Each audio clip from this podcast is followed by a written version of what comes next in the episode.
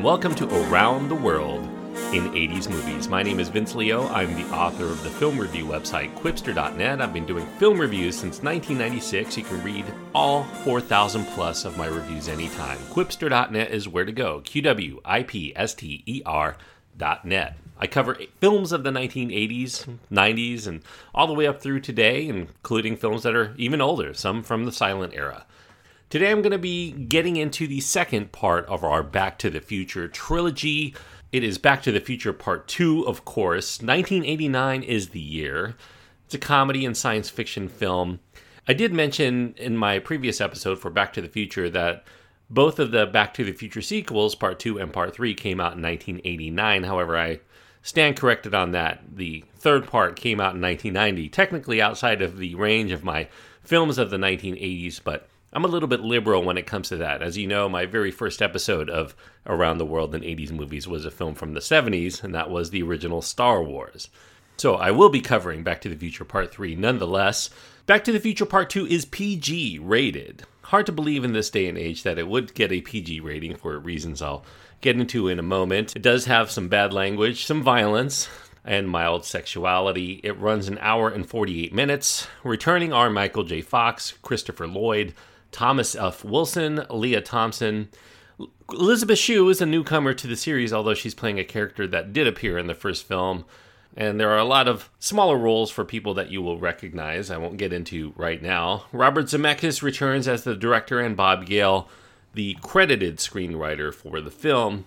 Now, if you're going by the critical consensus, I guess Back to the Future Part 2 is generally considered by critics to be the lesser film of the Back to the Future trilogy. It's hard to believe now because there are many fans that consider Back to the Future Part 2 superior to Part 3.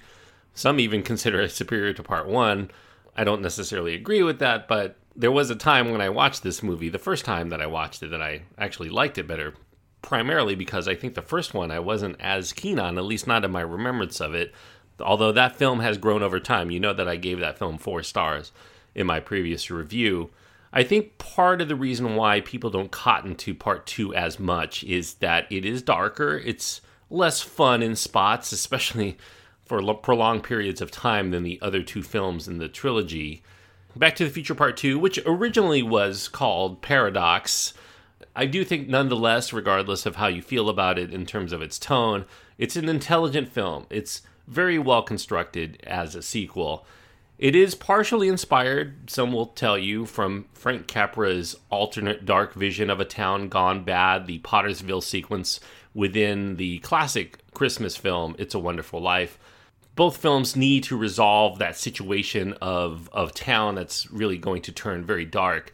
I do think that despite its darkness, it does succeed with a lot of energy, high energy throughout. It has clever twists and turns and definitely makes the mark as a very interesting idea for a sequel to the first film. It's not a rehash, even though it does cover a lot of the same ground from its plot standpoint. It's also quite confusing to follow for some viewers because there are alternate realities, there are those paradoxes, as I mentioned. The time traveling theory and you know, all of those are not the sorts of things that most people who love the original Back to the Future spent a good deal of time exploring their thoughts while they were watching that movie. So now you have a sequel that asks you not necessarily to be charmed by the movie, but to actually get into the time travel machinations and to try to observe its cleverness. So it really does shift your focus away from what you enjoyed in the first film you're willing to go along for the ride because you continue to like these characters. I would say that because of all of those things, Back to the Future Part 2 is a little less palatable for children, especially young children. There is vulgar language here. The moments of dark and noisy violence really push the boundaries of what a PG rated movie is allowed to show. In fact, as I mentioned, I think it definitely should have been a PG 13 rating. However, for more mature audiences, especially those really into science fiction, I think that Back to the Future Part 2 is fascinating with its interpretation of a possible future, as well as containing interesting philosophy behind time travel. It strikes a more intellectual note than most films that are marketed as blockbuster family fare. Now, Part 2, in terms of its story, it picks up really right at the end of Part 1. In fact, we see that ending of Part 1 although it is reshot in order to incorporate the new Jennifer, played by Elizabeth Shue. Substituting here, Doc Brown has come back with an urgent plea that Marty McFly and Jennifer need to travel into the future, into the year 2015, because something terrible is going to happen to their family if they don't. When they go to 2015, it's revealed that Marty and Jennifer have a son and daughter, Marty Jr. and Marlene. They're both played by Michael J. Fox, and that they are in jeopardy. And if Marty Sr. doesn't stop a certain event from happening, the future of the family is going to be in ruins. Marty McFly saves the day, but it comes at a cost because Biff Tannen, played again by Thomas F. Wilson, he's now quite elderly. He sneaks back in the time machine with an almanac of sports statistics into the past. And when Marty and Doc travel back to 1985, they find they're in a different reality than the one they remember. Hill Valley lays in squalor, and the only industry in town happens to be the hotel casino that's owned by now billionaire Biff Tannen. Yes, the dreaded nemesis from the first film, and it seems that Biff of 2015 has traveled to meet the Biff of 1955 to hand off that sports almanac to be used to place bets on all the winners in sports until the end of the century. Now, complexity is sometimes a double edged sword in films. It's going to lose part of the audience, but it also stimulates interest from the other part of that audience that likes to try to piece things together while they're watching a movie. So, how much interest you glean from the complicated structure of Back to the Future Part 2 is likely going to depend on your personal preference. I can't guarantee you'll like it as much as I do, but there are going to be many people that do. Now, it is true that the subject matter is darker in tone than the other two films in this trilogy. But there's inventiveness, there's a brilliance of the restitching of the science fiction time travel elements and that more than keeps the action moving and the story perplexing, I think in a good way, thanks to a very fantastic script from Bob Gale, who keeps the in jokes and humor in perfect step with the first film. Also interesting is the notion that Doc's tampering and along for the ride Marty, all of that is causing alternate timelines. Although their acceptance of any one of them seems to be very determined by their own personal fortunes within those timelines. For instance, when Marty inadvertently goes back to the past in the first film, he affects some significant changes in the lives of his parents and in Biff, with the McFlys having the upper hand. Doc sees this alternate timeline as more appealing and considers it acceptable to maintain as the real 1985, even though it's been changed. Perhaps partly because Doc didn't go back to the past along with Marty. Maybe that makes his older self view the alternate timeline as the authentic one. However, when they tamper with the future, the one in which Biff affects the 1985 of the past to the point where he's the one with all the advantages, and the McFlys and Doc are far worse, that's something that has to be corrected. Partly because Doc feels a responsibility for altering the events of the future, as well as the past through his own carelessness.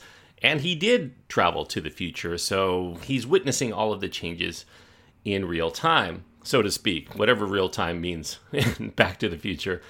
As with so many sequels of its era, Back to the Future's sequels are a bit of a happy accident. The original film's ending certainly portends the possibility of a sequel. Doc comes back to scoop up Marty and his girlfriend Jennifer in order to help their kids' fates in the future. And also the fact that Jennifer ends up unconscious throughout most of the film. And when not, she's offered very little of significance to do, that would suggest that Bob Gale and Bob Zemeckis truly did not have any notions of what really happens in a potential sequel. They really meant it as kind of in fun that it would be to be continued. However, the first film's rampant success virtually assured that su- that that suggested continuation would happen, and the creative minds went to the task to be up to the stakes of the McFly legacy and to put the entire future and the past of Hill Valley on the line. Now, although this is a more ambitious and perhaps even more intelligent film than its predecessor, the film also suffers from more contrivance, more shortcuts than the first film. The sidelining of Jennifer immediately streamlines the potential complexity of having three potential agents of change Doc and Marty and her, and unfortunately, it continues to perpetuate the notion that it's the male responsibility to fix everything. Females are the prize for the men who get the job done right, Part two also introduces a major personality flaw within Marty to accept conflict in a place where he's supposed to not really affect anything. He repeatedly can't back down to being called a chicken. That's something that we didn't see evident in the first film. It comes up like three or four times in this one. He really has to show he's not a wimp by taking the fight back to the bullies who challenge him. One wonders why Doc would allow someone with so little control over their impulses to have the kind of responsibility necessary to traverse into the space time continuum and potentially alter the future. But, you know, Doc is a bit flaky for a genius, so we go with the flow for the sake of seeing what happens next. Now, some viewers are going to be disappointed by these things and more, but for the most part, I was not really that disappointed. I was actually genuinely surprised, delightfully surprised by a lot of what I saw in Back to the Future Part 2, even though I do recognize a lot of these things can make it a bitter pill for a lot of people who are expecting more of the feelings that they enjoyed from the first one. So, despite not being the gentle and genial charmer of the original Back to the Future of 1985, Part 2 does remain intelligent. It's a heady roller coaster ride that takes us back to the story that we know from its predecessor and then introduces many new levels of complexity to engage us. This is a daring and audacious sequel. While it doesn't always work, I will freely admit that, I do think that it deserves the respect just for trying to infuse something different into the mix and does so without losing momentum. In the end, perhaps this is just the bridge of a movie between part one and part three but it does get us to our final destination, charged up and ready for the next chapter. I'm giving Back to the Future Part 2 three and a half stars out of four. Three and a half stars on my scale means that I do think that this is a good film, and I do recommend it for those of you who really enjoyed the first film and want to see a continuation of the adventures of Marty and Doc throughout time.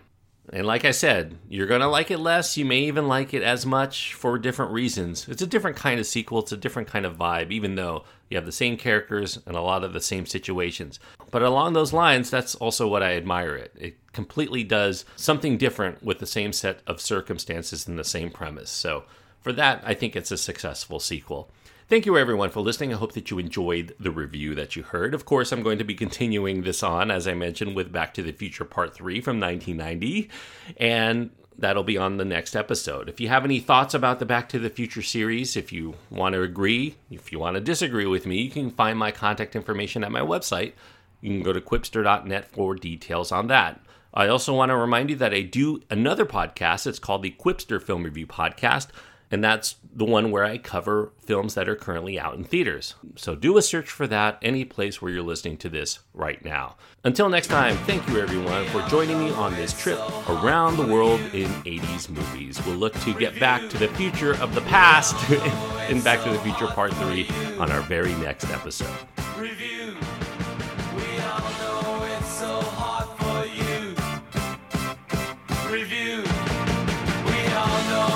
so.